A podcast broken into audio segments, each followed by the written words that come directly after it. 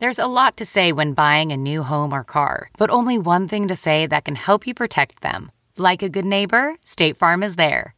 And just like that, a State Farm agent will be there to help you choose the coverage you need, no matter where you are in life. When you need coverage options, your State Farm agent is there to help, on the phone or in person. Like a good neighbor, State Farm is there. Angie's list is now Angie, and we've heard a lot of theories about why. I thought it was an eco move. Fewer words, less paper. No, it was so you could say it faster. No, it's to be more iconic. Must be a tech thing. But those aren't quite right. It's because now you can compare upfront prices, book a service instantly, and even get your project handled from start to finish. Sounds easy. It is, and it makes us so much more than just a list. Get started at Angie.com. That's A N G I, or download the app today. Now entering Nerdist.com.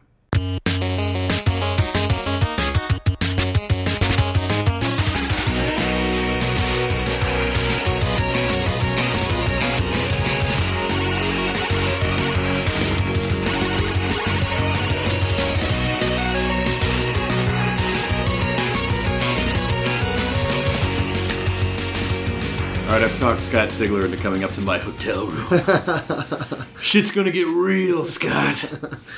Um, all right, so first of all, thank you for coming up to my hotel room. Thank you. Appreciate uh, the chance to be on the podcast. I'm very excited. This is well, you're the first author. Like, and I- and I don't mean. I mean, other people have been on. uh, You know, have written books, but Okay. you're the first pure strain of author who's, Okay. who's been on. And Yep. And for me, it's it's pretty exciting. Uh, let me go into airplane mode here. Okay. For me, it's incredibly exciting because you know I took on contributors for the for my website. Um, I don't know. I guess like a month ago, and it was mainly just a, way for me to. ah, I can't blog every day, and I feel like stuff that I'm writing about is from a limited perspective, and I want to kind of make the site more robust. And so, you know, all these people offered to contribute, and uh, someone wrote and said, "Oh, I want to review books." And I was like, "You you have to review books. I want the site to. I, I want."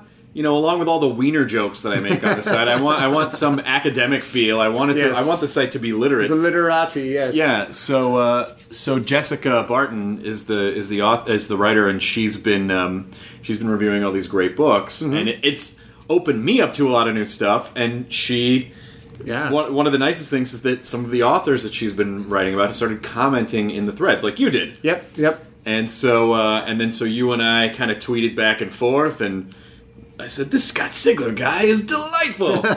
we must get him on the podcast." She was she was she wrote about Ancestor. Yes, she did. The one that just came out uh, last week. and she loved it. Yes. And she must have read it in an hour because I feel like it came out on a Tuesday and she had already, you know, she'd already put the, the, the review up Wednesday for, Yeah. you know, to post Friday. yeah, and that seems to be a common thread with this one is that people are are sitting down and reading it in one go, which Mm-hmm. is what you're always shooting for as an author. If I can, you know, destroy an evening's productivity and make you late to work the next day, well then I win. So that's how it works. That's fantastic because I, uh, now I have, you know, I don't normally read a lot of fiction because I get Time, probably. It, it's it's time and and and I, I've said this on the podcast before, but I, you know, I, I I'm I'm I'm like a productivity is sort of my religion, I guess. Okay. And so I spend a lot of time like reading books about you know how to manage time and how to Mm-hmm.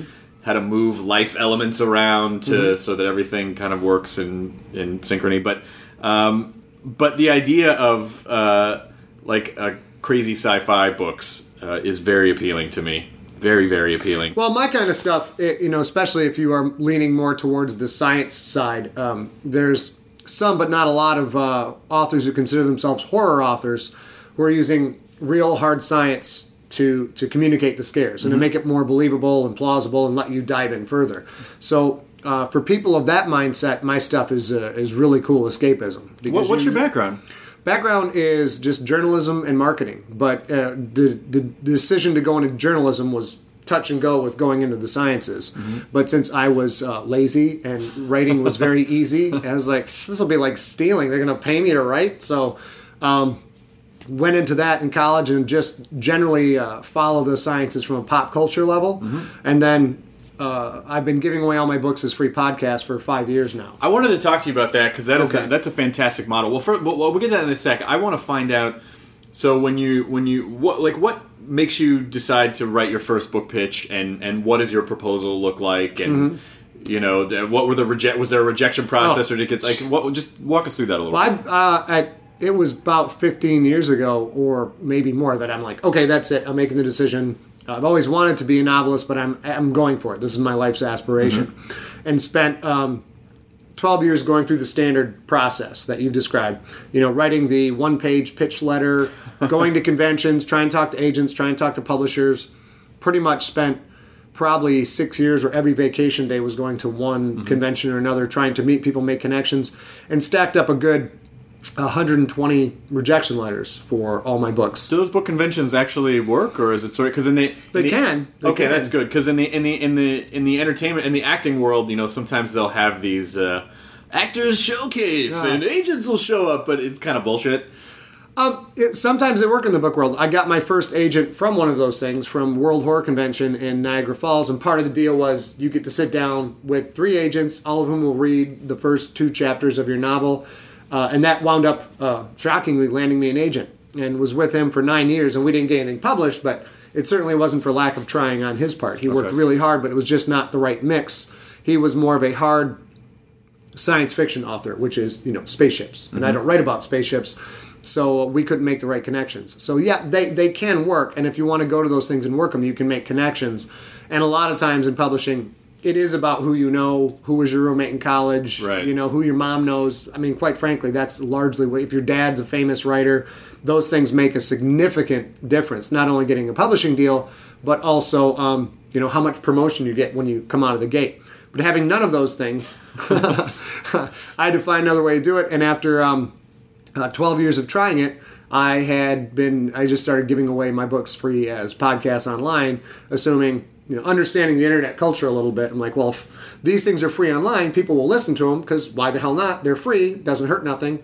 And then if they like them, they'll start sending the links to those audio files via IM, chat rooms, etc. Post them on blogs, and then uh, word of mouth. could So it, wa- so it wasn't so much exasperation. It's like, oh fuck, I might as well just give this away. You were just you you actually thought, oh wait a minute, I actually see. And, and what, what year was this that you decided? I started in 2005, March Okay. 2005. Yeah. That's actually that's actually a I'm going to say that's that that's ahead of the that's ahead of the curve. That that's Yeah. that's that's ahead of Chris Anderson's free um, uh, philosophy by a few years. That's that actually beats Radiohead's in Rainbows by It- a couple of years. It does, yeah. And I mean, it was before uh, uh, before podcasts were even in iTunes. Yeah. And to figure out how to get a podcast back then was very confusing, at least to me. I'm kind of a tech tard, so figuring out how to do it. But no, right off the bat, when I saw podcasting, I said, "Oh wow, uh, this is a great way to distribute serialized audiobooks, just like they did of the radio plays in the 40s and 50s." Went out looking for some to listen to. When I couldn't find any, I was like, "Holy shit, nobody's done this yet!" And then the marketing background kicked in, and I thought it was. Um, my initial thought was if I could get 10,000 people listening to my books, um, New York Publishing would be kicking in my door and beating me over the head with money to sign me. That didn't actually happen. So Did they gently caress you with money? They didn't do anything. they make I, love to you in a blanket of money? I got to 10,000 listeners and they're like, "Wh- "What's the internet?" They, I mean, it was. Well, that's what you know. The funny thing is, po- podcasts are. I, you know, I, I almost wish there was a different name than podcast because for Yeah. some reason it's it just.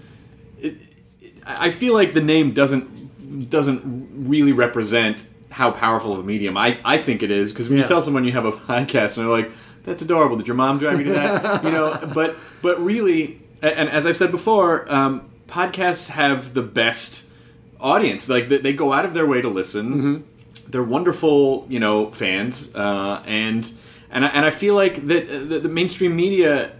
I don't. I'm not. I'm still not sure that they have even really started seeing it as, as a really viable way to uh, to promote stuff. I, for, by and large, they haven't. Shockingly, NPR gets podcasts and has been a cutting edge proponent of that. And then uh, the other end of the spectrum is ESPN. We'll who try, seems try to really kick this American life off the top of the podcast Yeah, charts. know. it is it is It's up there impossible. forever. So, um, Fucking Ira Glass. yeah, he's crazy. He's crazy. I hear he's doing a lot of meth these days. So we don't know how his career is going to turn out. Well, that's how he's able to put up all those podcasts. well, there you go. The top that he never fucking sleeps. that Listen, guy. I don't want to get sued for libelous uh, or, or slanderous comments, but I know for a fact that Ira Glass's blood is made of meth at this point. he is, wa- he is flying across Um, the city. But I, the biggest thing to me Not about true. podcasts, the time delayed part of it, Yeah. and people can go get it when they want, and then you know the uh, the tribal or cliquish nature of, of the online world. As soon as you find a podcast that you dig, you kind of send it out to your buddies, and since it's all email, IM, blog post, etc., it just things can spread so fast. So if you do something well, and then do it consistently, which is the other key, you've got to keep stuff coming out on a regular basis. Uh, you can you can rack up some pretty big numbers, but it's awesome because it's you know here I got free global distribution of all my audiobooks. Uh, I get to do exactly what I want. Nobody can control me or edit me. I give the whole thing away unabridged for free, which I was due to my print deal. I was able to get that in my contract, so I'm you know one of the few guys who can get away with it. But you know I've got I've got fans all over the world who will never even see one of my books in their stores because I'm not in those markets yet. So it's I love podcasts. It's amazing. And so, uh, how long did it take you to get to ten thousand? Um, with Earthcore, uh, that was the first one I put out. Started in March of 2005. Uh, you know, like the first episode had three downloads, and, and, and one was my mom. Nice job, honey. This is fascinating. I don't know how to listen to it, but anyway. Shut up, mom. Who do you know? Who do you know? Email it, woman. Um, uh, it took pr- pretty much by the end of that first book, so 24 episodes. Um, it, it got up to the to the 10,000 mark, and numbers have fluctuated higher and lower since then. But it was I was putting out press releases that were getting picked up, you know, Technorati and other instant online ser- services, knowing that hey, it shows up in your uh, in your blog reader. There's a link, click, and in three seconds you're actually listening to me tell one of my stories, and within five minutes you know whether you like it or not. And were you? And so, was there any part of you that thought like, you know, well, what if they just kind of, what if they just take this on the audio part and then the book part, they're gonna, you know, was there any fear that you that they were gonna? Because I'm, I'm sure this is this is what the big companies are like. Yeah. Well, if they listen to it, they're not, not gonna read it with their eyes. Um, it, my my agent told me don't do it. Just don't do it. It's going to screw up your audio rights, and if you don't have audiobook rights, that'll screw up a print deal. Uh, and you know everybody in the industry is like, why, why on earth would you give it away for free? And I'm, I think um, I'm not entirely sure, but I think Cory Doctorow was already giving away free PDFs in 2005 or at least 2006. He, he's way ahead of the curve on all this. And I was just like, uh, I just completely ignored all of them. I'm like, you guys cannot see the math. There's a half a billion people online. Most of them right now are speaking English. What's wrong with you? How can you not? How can you not see that this is a great way to? Um, it's a great way to build up followers and build up an audience. And if people, if you get in front of enough people and you write good stuff, mm-hmm. if they like your stuff, a certain percentage of them are going to become diehard converts who want to buy everything that you put out. Right. Because we're, I think everybody online, nobody's upset about paying for stuff. We're all a bunch of nerds, and if I'm going to buy, you know, the Battlestar Galactica bonus DVD set, I don't care what it costs. I'm buying that. I just want to know that when I spend my money, I'm going to get something that's worth my money. So that's to me is what giving away all my stuff online does. It shows people, yeah, I'm I'm so good at what I do. I can give it to you for free, and you'll still wind up paying for it because you want to. So that's kind of the mentality. That's that's genius. I mean, I I, I, I have that. Um, I, I kind of have that back and forth thing with stand up all the time. I'm like, should I just should I just put the stand up online for free? And I do a lot of it on the you know I do some of it on the live podcasts that Yeah. we do, but but uh, but stand up. I mean, I guess it's as limited a resource as as as a book. I mean, you know, you're not going to write a new book every week. Well, I would think with what you do, and uh, you know, like like the bits you're doing for the Craig Ferguson, the, the opening of the Craig Ferguson piece, you know, like the vagina amazing thing, like Yeah. that, you know, little bits like that dropped into the feed, uh, especially you know the the con- the context of a specific joke or bit. If it lasts like one or two minutes, you know, people are just going to email that stuff back and forth. If they're not sending the links, they'll send the actual piece. Uh, I, I mean, if I was in your shoes, I would think that the more you give away, the more people are going to be willing to pay to come to your live shows because they want to see you and see those. Well, bits. obviously, live show, and that's that's interesting. That's what I, that, that that's a good point too, because live shows for a comedian, um, you know, obviously you can't perform if people don't show up. Right. So, uh, do you you do a lot of touring now Mm-hmm. in terms of uh, live, live engagements? Yeah, I'm uh, I'm on tour right now. I just did um, nine cities in nine days, and I'm home for the Fourth of July weekend. Oh, that's then I right. go back out. Yeah, so I got then I've got Like a fucking rock star. it's Nine it's pretty cities, crazy. Nine cities, nine days. Bus full of blowjobs. A lot of hotels. It's Here I hard. come, Topeka. Life on the road is hard. Um, and then I've got ten more uh, when I go out again. So. Uh, I- So, what are you doing in these live on these? I just I go to a bookstore and I do a, re- a short 15 minute reading from one of the books, and then I largely go into a, a Q and A because I got I've given away uh, eight full free unabridged novels, three short story collections, and a bunch of other stuff online. So there's a lot of information my regular fans want to come out and ask questions about how the universe works, how stories are inter- interlinked. So it's out there. Get in the bookstore, meet the bookstore people, promote the current novel, which is Ancestor, and then talk about whatever they want. Then after an hour and a half, we all go to the bar and get pissed. So it's uh, that's kind of the culture right now. And nine nine cities, nine days, and nine bars. So Nine bars, nice. Yeah. Well, that sort of reminds me. Um, do you know Jonathan Coulton? Yep. Coulton's a great guy. I, I love that guy, and he also did that. You know, he was like, "I'm going to give away a song a week," and I can't remember how long he did it for, but it was an impressive amount Mm-hmm. Of like a time. year, I think, or something. Was it? Yeah, was an I entire think year? so, yeah. Mm-hmm. It was fucking genius, and you know now. He, you know, he found the his audience found him, and he found them, and you know, he plays you know big venues now, and Yeah, people, yeah. uh, uh, people love him. Well, him. it's just you know everybody's so friggin' busy, and everybody's got their own life. And uh, the analogy I use is from the fiction world. People like Stephen King, Dean Koontz, Anne Rice. When they got signed, it was a completely different universe. You had three channels plus PBS. You had one movie in your movie theater. You had the daily newspaper and the radio, and, and that was it. And now people's entertainment. You know, there's 500 channels, there's metroplexes, video games, which didn't even exist back then, are now the biggest entertainment industry in the world, and of course that pesky thing called the internet. Right. So, um, fighting for people's attention to like, hey, I've got a really good product that would make you happy and you would enjoy it. Try it out is almost fucking impossible. So if you give stuff away, people are like, okay, uh, I'll give this a shot. It won't. It's I don't waste any money. I mean, with your stuff, I'll waste two, three minutes. If I don't like them, I won't listen anymore. And th- that's what lets you make that connection with the audience where they go, this is the kind of stuff I've been looking for. This makes me laugh. This is what I want to spend my money on. It's interesting because it's not really, you know, the, the entertainment business has shifted in the last ten, well, maybe twenty years, fifteen to twenty years, and it's not, it's not a, it's not a portal-driven business anymore in the sense of, you know, AOL. well, yeah, well, like in the old days, you just had a, you had one, like one or two troughs that you could go consume from, and now it's. Oh, I can I can go anywhere pretty much and get any kind of entertainment, and Yeah. you know. Do you feel that um, uh, when you're uh, when you're giving a stuff away for free, do, does it does it lose any value if someone's not even paying a penny for something? Could, do they take it for granted because you know they didn't have to pay for it? Uh, there, there is some of that, but you know, I, I, have two options when you think about it. I can either be in bookstores, and maybe I'm lucky enough to be placed in the front of the table or on an end cap for the two weeks that the book is out. Mm-hmm. Then it goes into the stacks, and it's spine out amongst you know a, 10,000 other books. Right. Even if I'm in the horror section, the science fiction section, there's literally thousands of books there. So the odds of someone uh, stumbling upon me are pretty minimal, if, if non-existent. They're not just going to stumble on my book and read it. Maybe once in a great while. Literally while. trip and fall and break their nose on the on the That's what you have book. to do. I mean, if I could be in the store hitting people in the nose with the book and not get arrested for it, that'd be good marketing. I Well, now if you did that, I would videotape it and Yeah. put it on my YouTube. television show. Yeah, yeah, awesome. yeah, yeah, amazing. yeah. But I mean, that's one option. The other option is give, uh, if not, yeah, give everything away, and then it, people find you that way because they're talking amongst themselves, and they'll try because it's free, and they don't have to get off their dead ass. They can sit Right. on their desk at work and they can listen. They throw it on an iPod, listen. They're driving around. So my audience reach by giving everything away is so much larger. I hit many thousands of people more out of those thousands of people who would have never otherwise heard of me, a certain percentage of them wind up buying stuff. So that it's a overall it's a positive. I think it could hurt somebody like a Stephen King if he's giving everything away for free, Right. Because people will use that to, to prejudge. Ah, I've heard a story like this before. Ste- Not buy it." Stephen King reading uh, Pet Sematary. Yeah. And then they buried Gage in the pet cemetery. That's the worst. That's not a good Stephen King.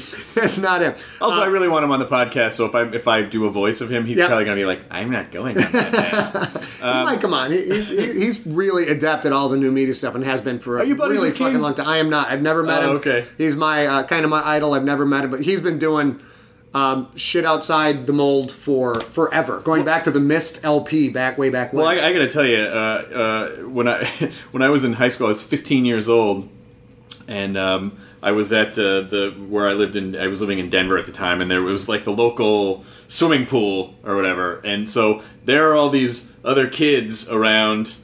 Uh, trying to impress girls and live the Abercrombie and Fitch lifestyle that was, you know, soon to descend upon America. And uh, there I am in the corner in the shade, covered in uh, SPF 50, reading Pet Sematary.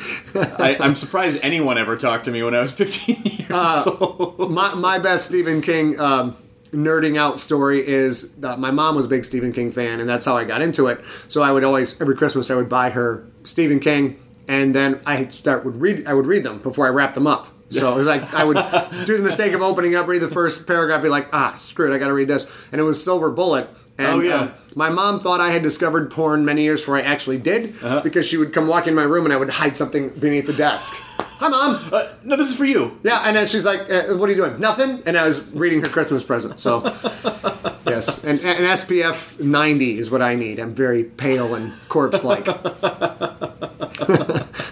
That's really funny. And, and weirdly enough, I refer to masturbation as reading my Christmas present.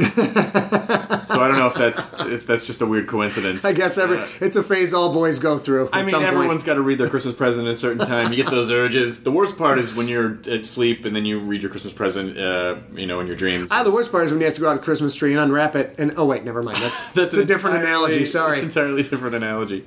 Um, so, uh, what's are your once you finish this tour? What happens? Are you done with Ancestor completely? Do you have to? Do you start the next book? Have you already? Do you know? What Uh, that I, the next book, the first book I wrote was Infected, and then I wrote Contagious. Those are in stores, and there's a third book to that trilogy called Pandemic. So that's Mm-hmm. me being clever. It's infected. Oh, now it's contagious. Oh, then it's a pandemic. The Bourne Ultimatum. It's crazy. Um, that will be. I'll start working on that August first, and that will hopefully be out Halloween 2011, uh, and then going on from there. And then I have. Uh, those are through Crown, which is a subsidiary of Random House. So getting to play in the big time a little bit is really fun. Then on the other side of things, my um, uh, I have an imprint called Dark Overlord Media, which Okay. my uh, my business partner A Kovacs and I put these books out ourselves. She's a huge fan of yours, by the way, so she'll be tickled with hearing her name on your podcast. But we put out, Kovacs, Kovacs. there you go. We put out uh, these insane um, book series of books called The Rookie, which I say is Star Wars meets Any Given Sunday meets The Godfather. Well, I have a copy of that right here. You do. Yeah, this You is do. like a professional kind of show or something. And we put those out ourselves. We're able to do hardcover, load them up with all kinds of crazy nerd uh, color inserts with pictures of the aliens playing football and stuff. And it sounds far gayer than it actually is. It's, No, it's actually, actually- quite interesting. This is awesome. These uh, these awesome uh, kick-ass space helmets that are like there's like a cross. It's, it's like a cross between a space helmet and a football helmet, Yep. and they've got crazy alien uh, stuff on the side. But we're pretty hardcore with um, making uh, aliens that are biologically sound and you know are not just people with bumps on their noses.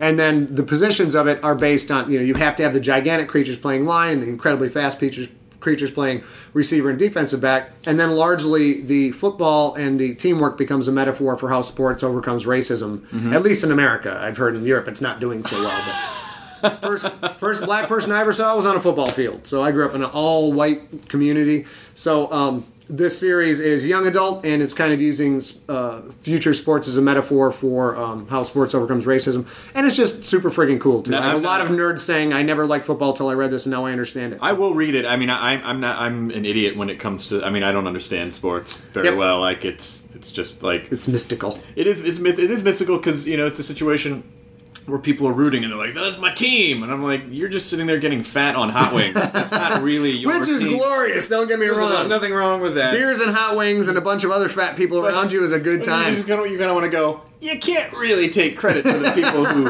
train every day and devote their lives. It's just it's very um, it's a real throwback to our tribal instincts, and you know you've got you've got your colors in your team, and you've got something to cheer for, and it's a, it's a pretty good time. But I specifically wrote this because um, I'm half jock, half nerd, and it's a very strange uh, grouping.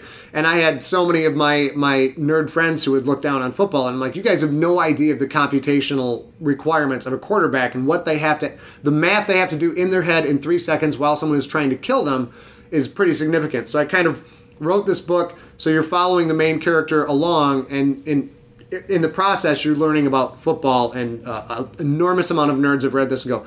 I like it now. I never understood that you actually had to think to play football, I'm but you interested. do. I'm interested. I mean, I, you know, I was I played I played chess in school, so for I, me, I heard that on one of the so, podcasts. So yeah. for me, just uh, just the idea of the strategy of you know moving a bunch of if I could dehumanize them and see them as pieces, then maybe it would maybe it would make more sense in my head. Here's the random chess analogy. So, an ancestor uh, chess is an ongoing metaphor for the, the plot developing. Mm-hmm, And um, I like to play chess, I'm just not very good at it.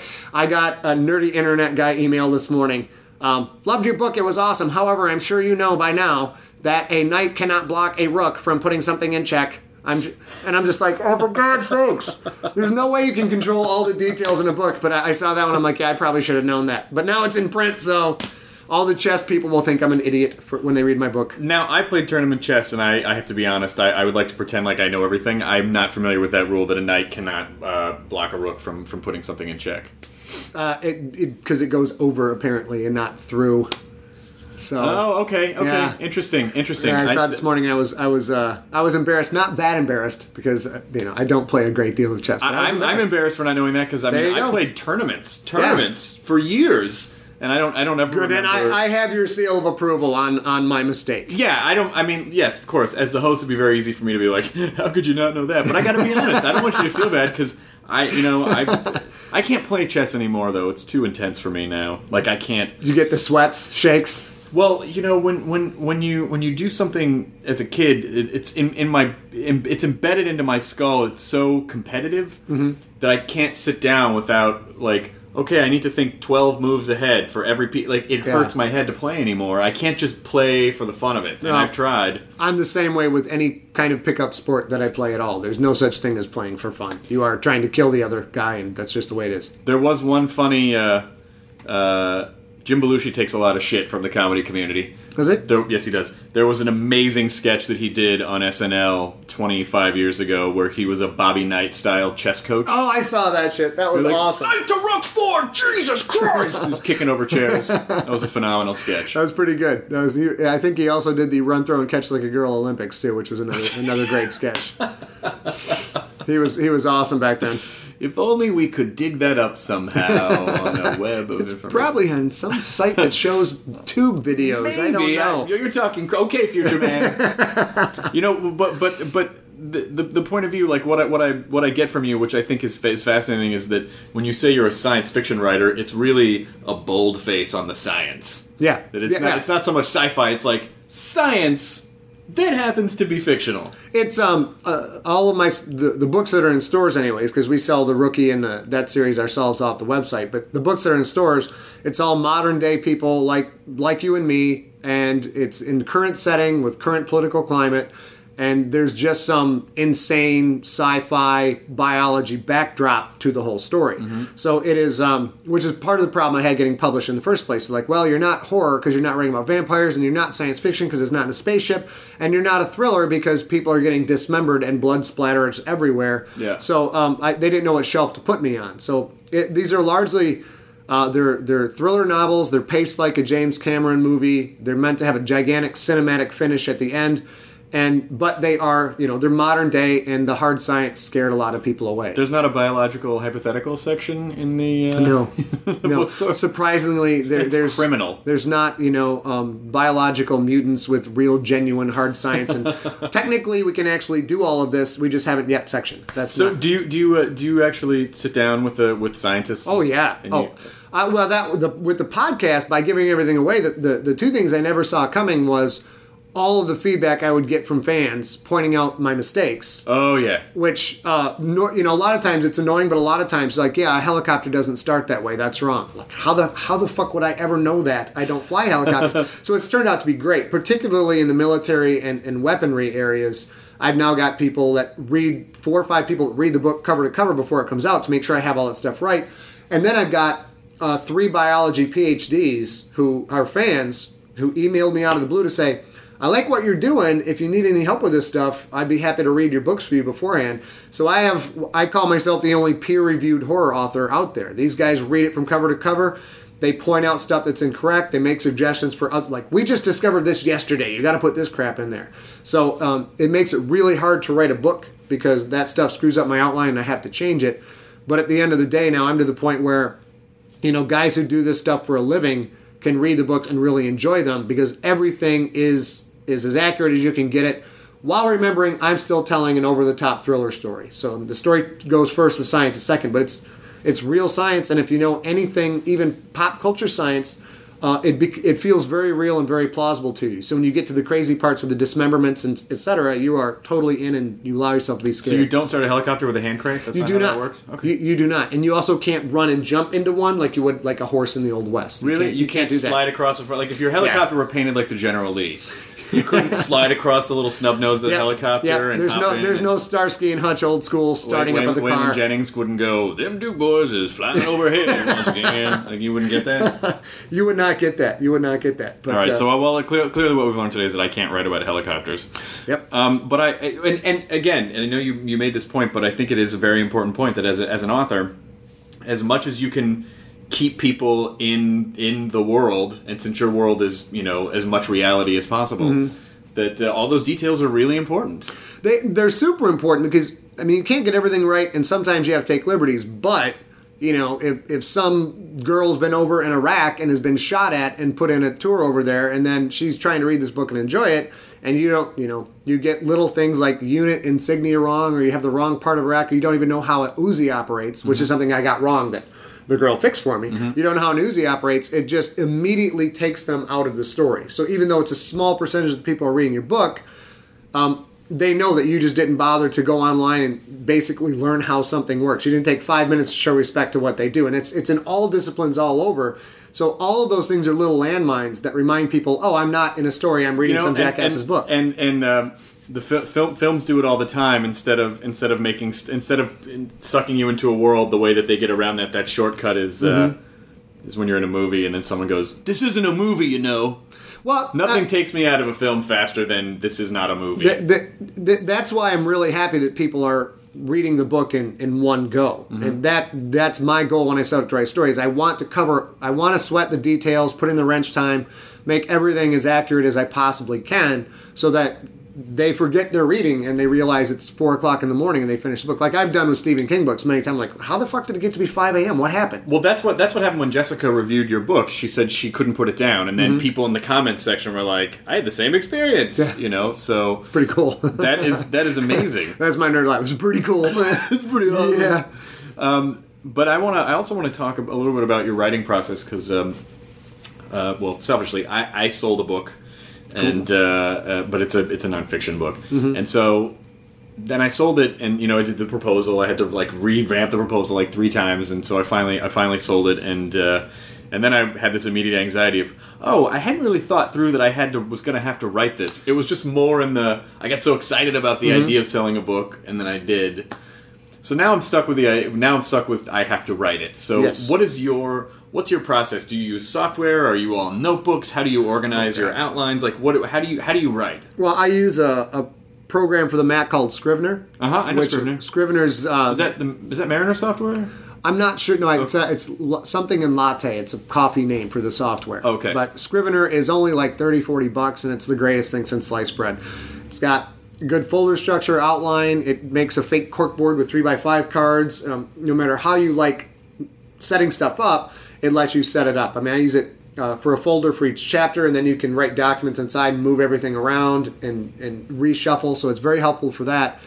Um, and then I I have to take my four or five scientific concepts I'm trying to convey in the book, put together an outline. Then I, I spend weeks or a month or so on the outline. Then I start writing the first draft. And for me, being fiction, it's a pain in the ass because pretty soon the characters stop doing the things I want them to do.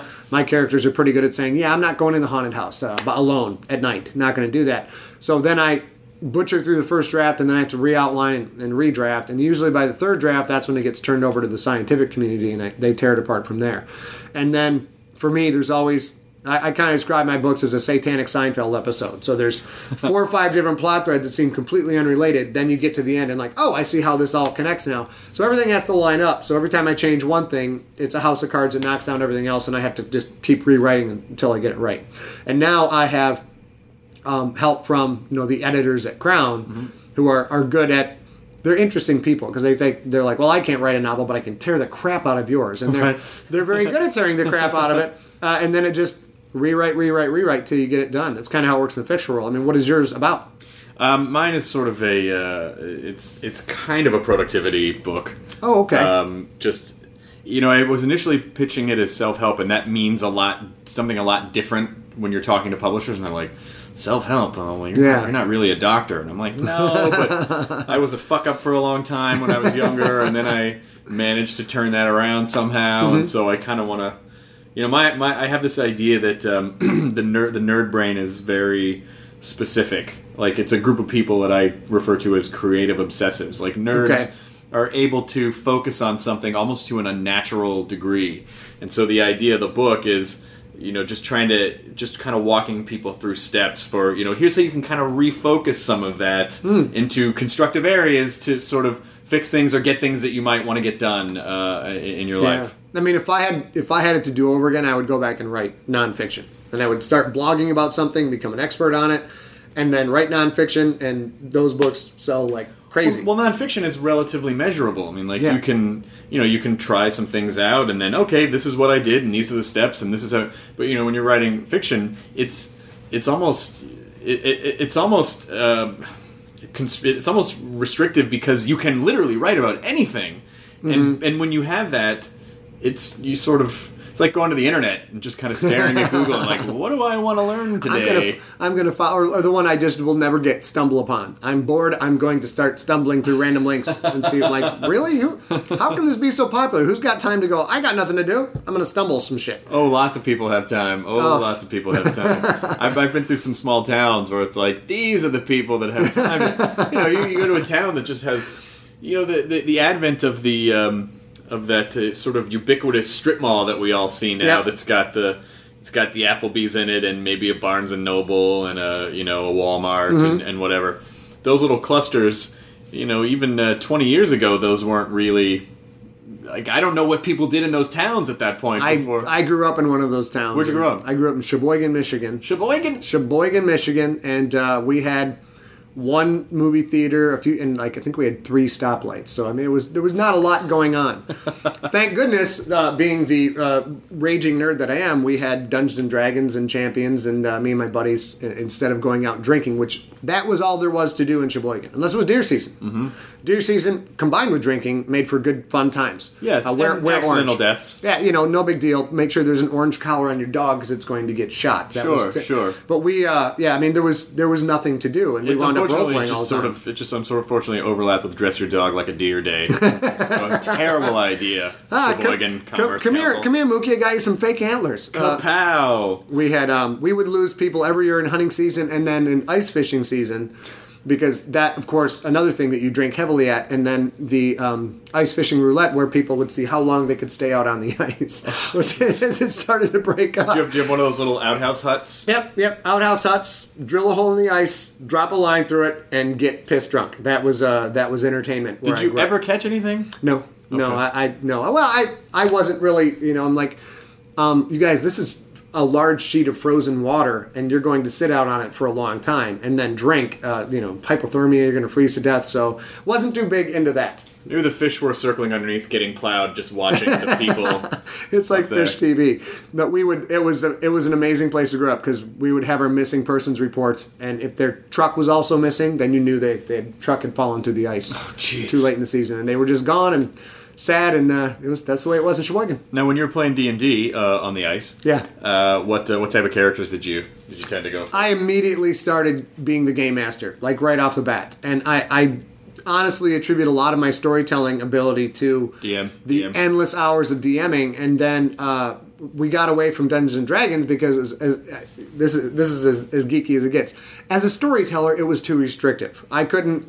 I couldn't have continuing plot threads and every recurring villains coming back. Uh, It just I was like, I can't tell a story this crap. So we moved into a superhero role playing game called Champions, which we we played for years, and I had you know ridiculous notebooks of source material, and would just uh, I was able to keep seven or eight high strung teenage boys riveted all the time. Boy, does, They it, does it get any nerdier than you know the, these games? Because when D and D first got popular, then there was an, there was this, there's this explosion of Boot Hill was another one, which Yep. was the Western. I can't remember what the space one was called. Space Hero, I'm afraid. The Space Hero? Space Hero, and uh, that was one of them. Good. But, but I was saying, does it get any nerdier than fantasy meets math? You know, Nope. like you've got your you've got your, your you've, you've got your fantasy part and then your probability. Uh, there, there is nothing nerdier than it. And I think it's di- I think it's dead now because it was you, you being able to be an adventurer, pretend to be something else, and now you can do that. You know, Halo Right. blows anything completely out of the water. Right. But it was uh, it was as nerdy as nerdy gets. But I, I just from square one, I would spend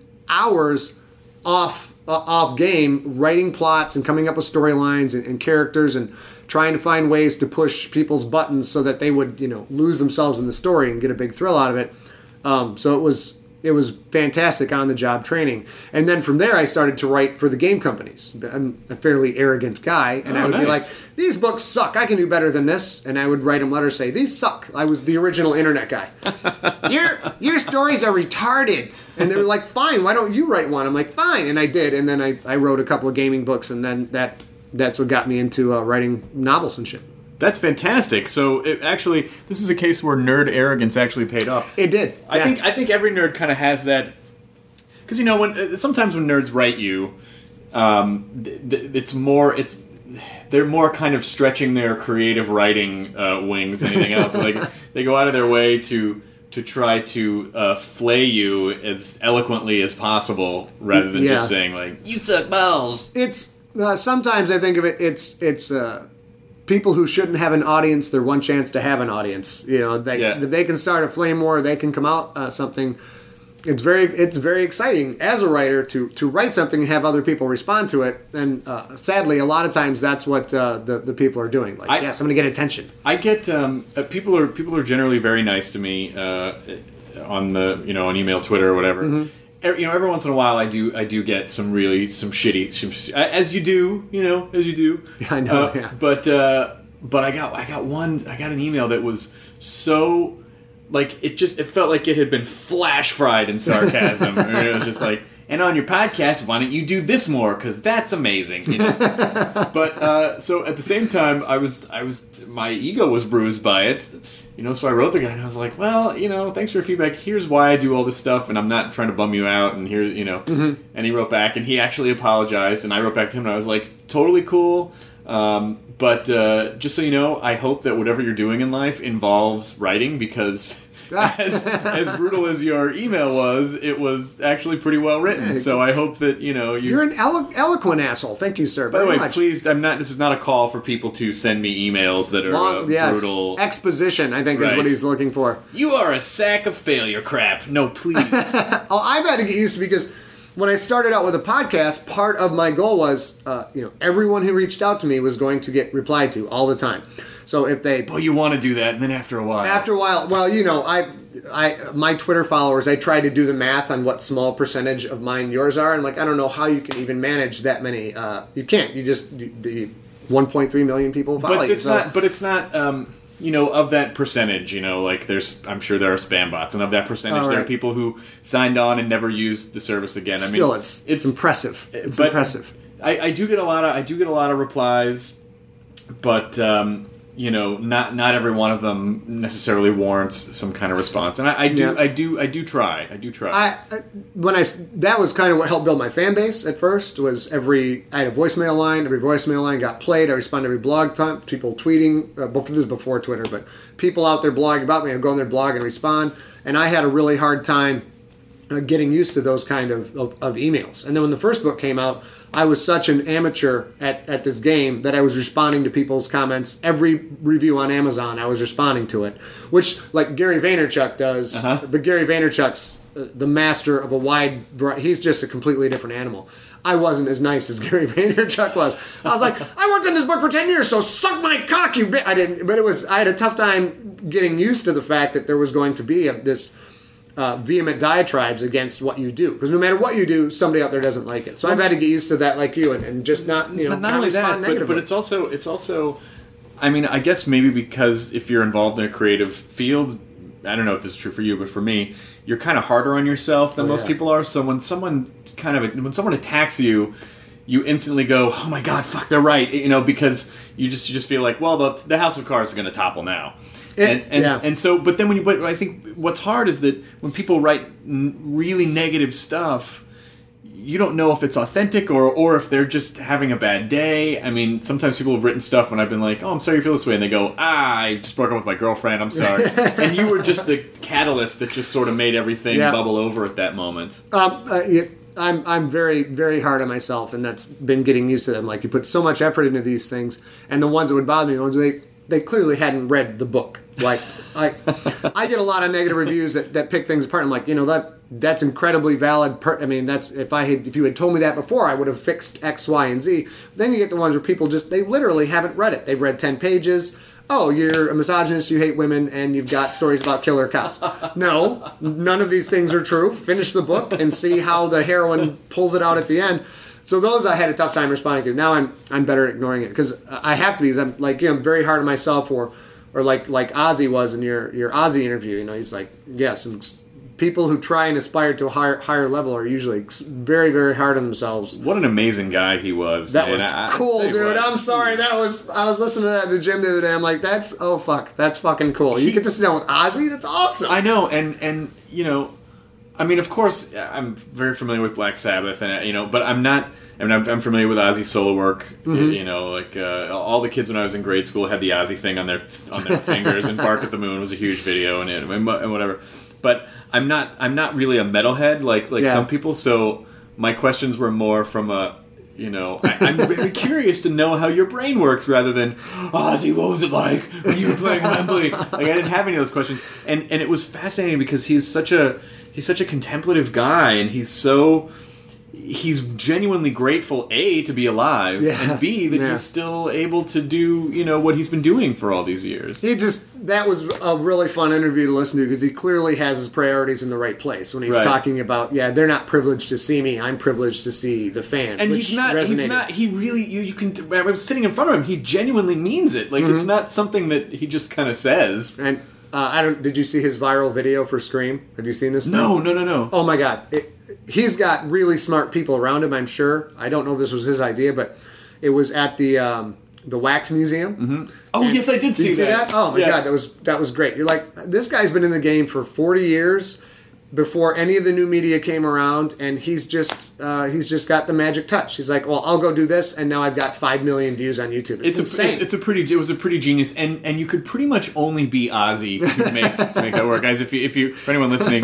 just Google Ozzy and Wax Museum uh, it's it's it's a it's a terrific video. or Joan Rivers could get away with that too. Joan Rivers She could, she could pull that off no problem. as I'm sure you remember this wax figure won't shut the fuck up about why does this wax figure keep asking me if we can talk I don't understand why it won't stop stab it Yeah, yeah. oh it's not wax it's made of ash and and dark magic Not a fan. I saw- She's she's hysterical. Her stand-ups uh, going back are hysterical. I just I can't get into the shows where your whole career is ridiculing and ripping on what someone wears. It's just like that shit. Dry, oh, I want to I want to jab forks in my ears. I'm like, there's a whole channel dedicated to insulting what someone wears to an award show. Really? I, I hate that Yeah, that I mean, you know, it's it's it's. I, I I don't love it, but I understand it because as a performer, the longer you're in this business, I, I feel like one of the things we always try to do, if you're a writer, you're an actor, or a stand-up, or whatever. There's always a thing in the back of your head where you're just trying to find what your point of view is. You're trying to find what your voice is, and you're trying to figure out what you want to say. And then, you know, I'm sure Joan Rivers, they hire her as, well, she's this sassy comedian who tells it like it is.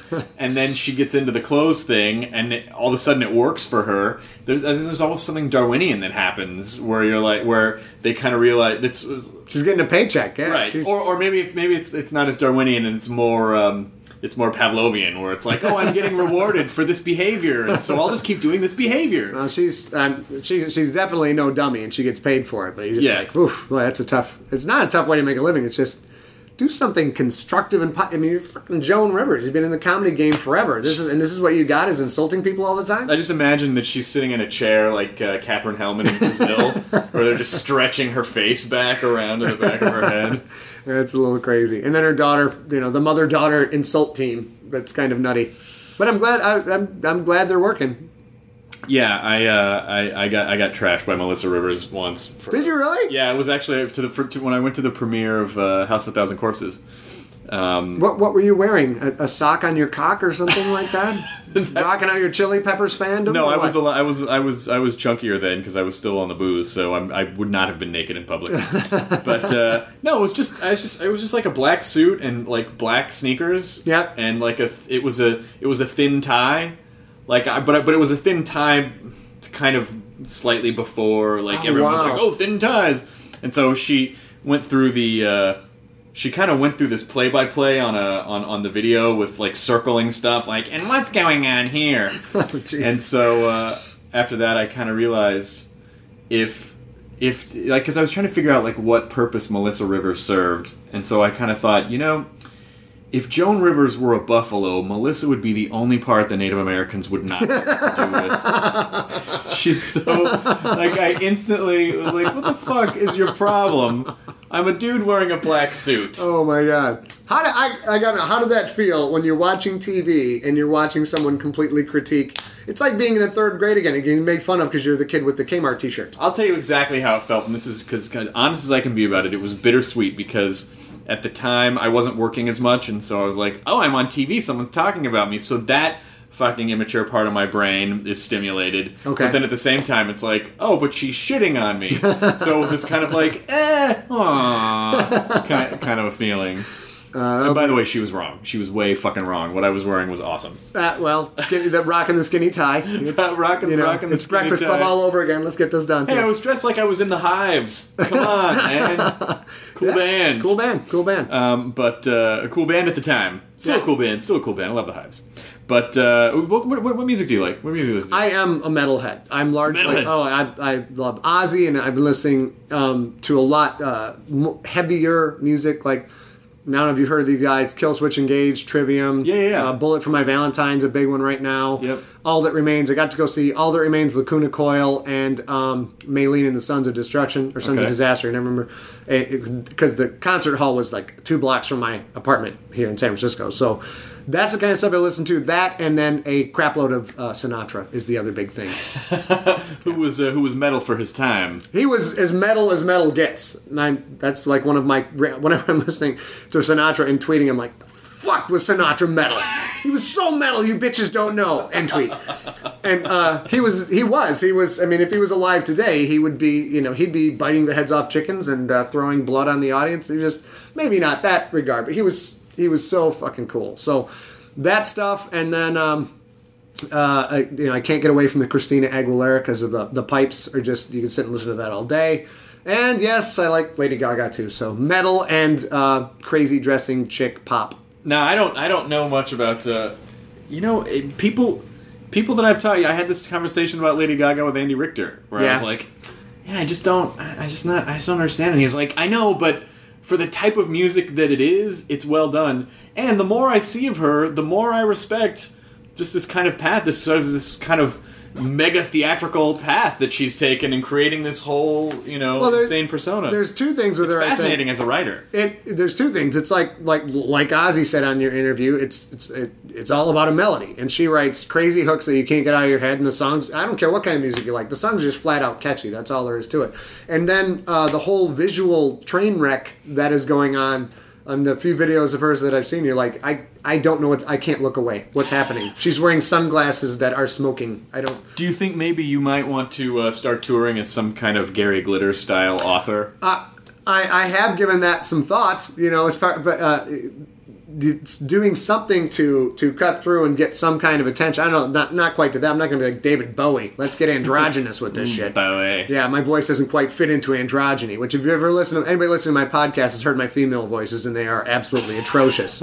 like you sound you sound like a drunk transvestite on there. I'm like, thank you very much. But uh, Oh, do you do the character voices? I do. reading I do all the character voices. fantastic. I do. Yeah, I'm like there's a- we're over like 150 characters by this time. So Now, see, I'm torn up. because I want to. I actually want to read the book, but I also now I want to hear your characterizations of the book as well. They're all free online, so you can uh, you can go dig into them. Yeah. Where and so is it? Is it uh, scottsigler.com or do you have Yeah, scottsigler.com is where I go, um, you know, kind of do my thing, and and also the weekly podcasts are posted there. Mm-hmm. So right now we're in the middle of Ancestors. So anybody listening to this can go to scottsigler.com, hear the first four or five episodes of Ancestor, and see if they dig it. And we give that away every week, so that's how I stretch it out for 24, 30 weeks, five months or so. And uh, if you can sit and wait for the rest of the story, more power to you. It's all free. You get every word. If you get caught up in it, got to find out what happens. Well, then hopefully you go out and buy the book. And then all the back stuff is is archived at a place called podiobooks.com, which is p o d i o books.com, and that's where I've got seven full length unabridged free novels and a bunch of short story collections. So, What's your recording setup like now? uh, right now I have um a 4x4 booth, actually the sound booth that I stumbled into. Uh, got it for free.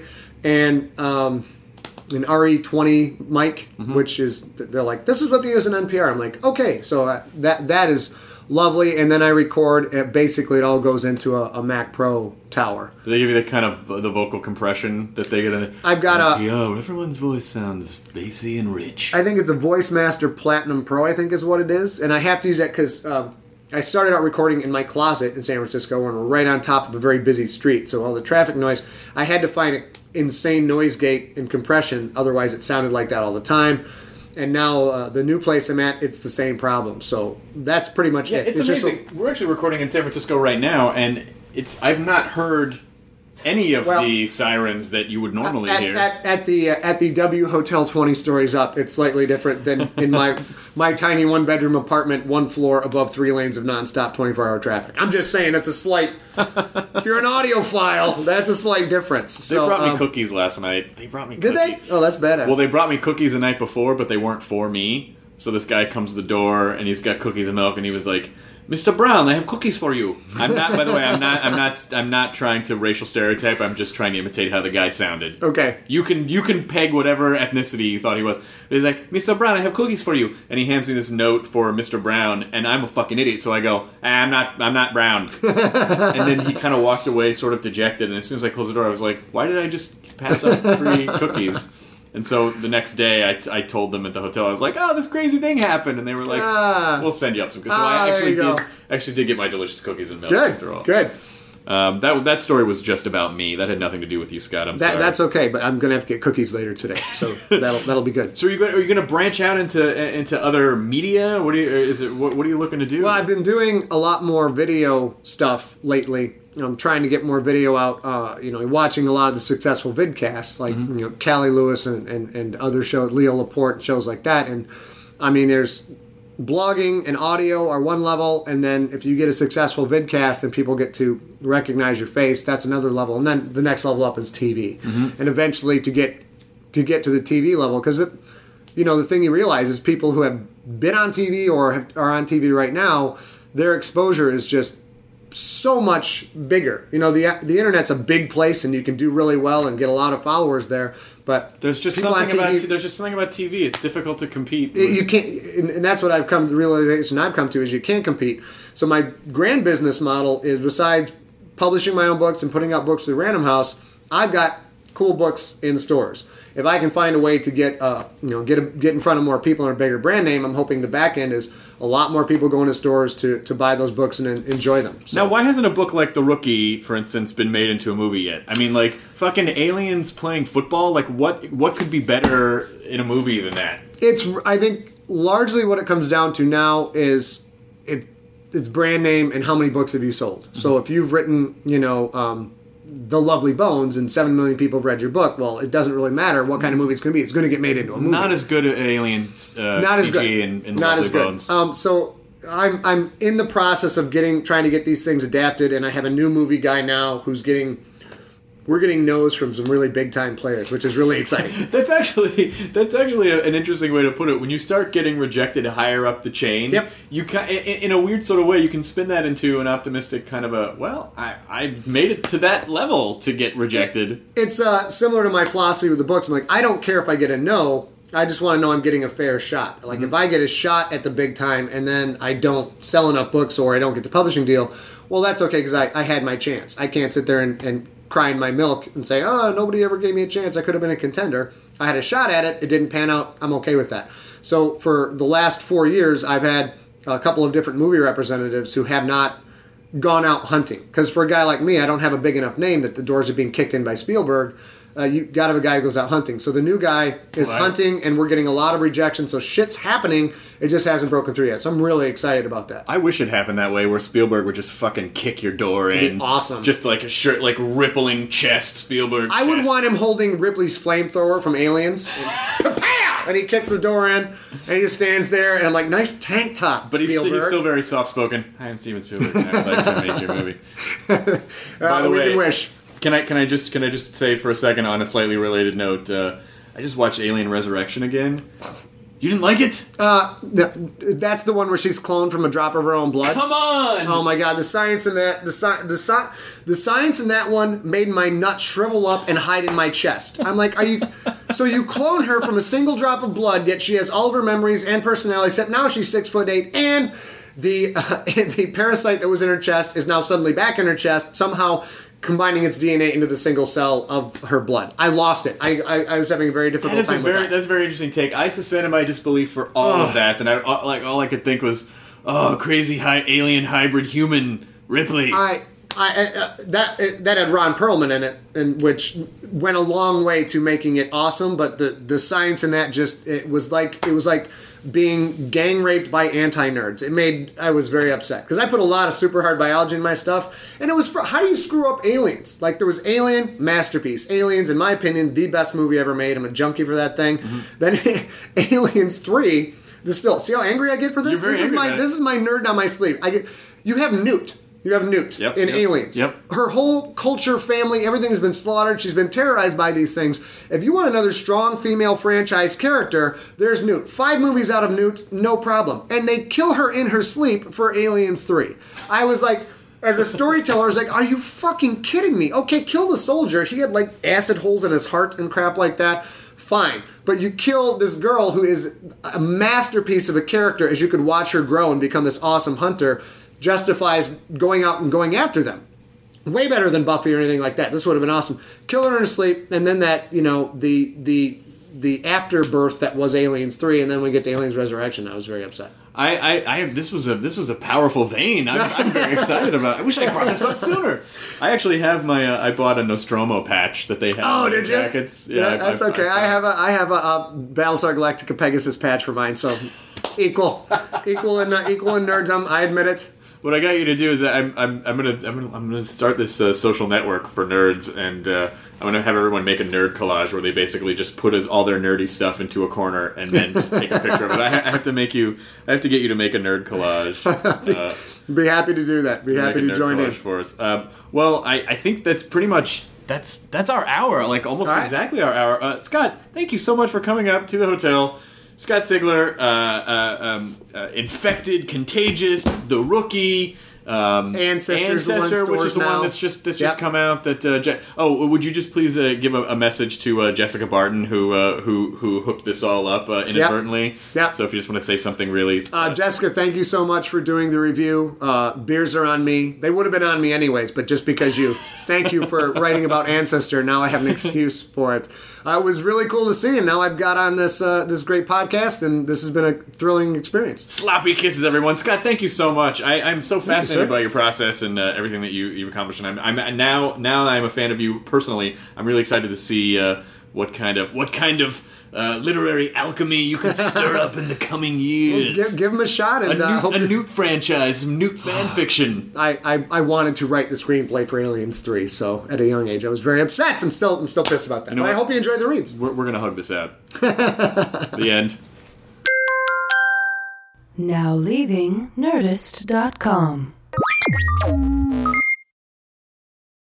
In the climate ravaged year of 2072, the city of Pura stands as a miraculous green haven, a geoengineered paradise that protects fortunate residents from the global catastrophes of heat domes, fires, floods, and droughts. Demetria Lopez heads up Pura's public relations, tirelessly promoting the city's idyllic image. But when she stumbles upon a dark secret that, if exposed, would be the downfall of Pura's existence, she must decide who and what she is willing to protect. From Wondery, the makers of Academy and Dr. Death, The Last City stars actors Rhea Seehorn, Jeannie Tirado, and Maury Sterling. Follow The Last City on the Wondery app or wherever you get your podcasts. You can binge all episodes of The Last City early and ad-free right now by joining Wondery Plus.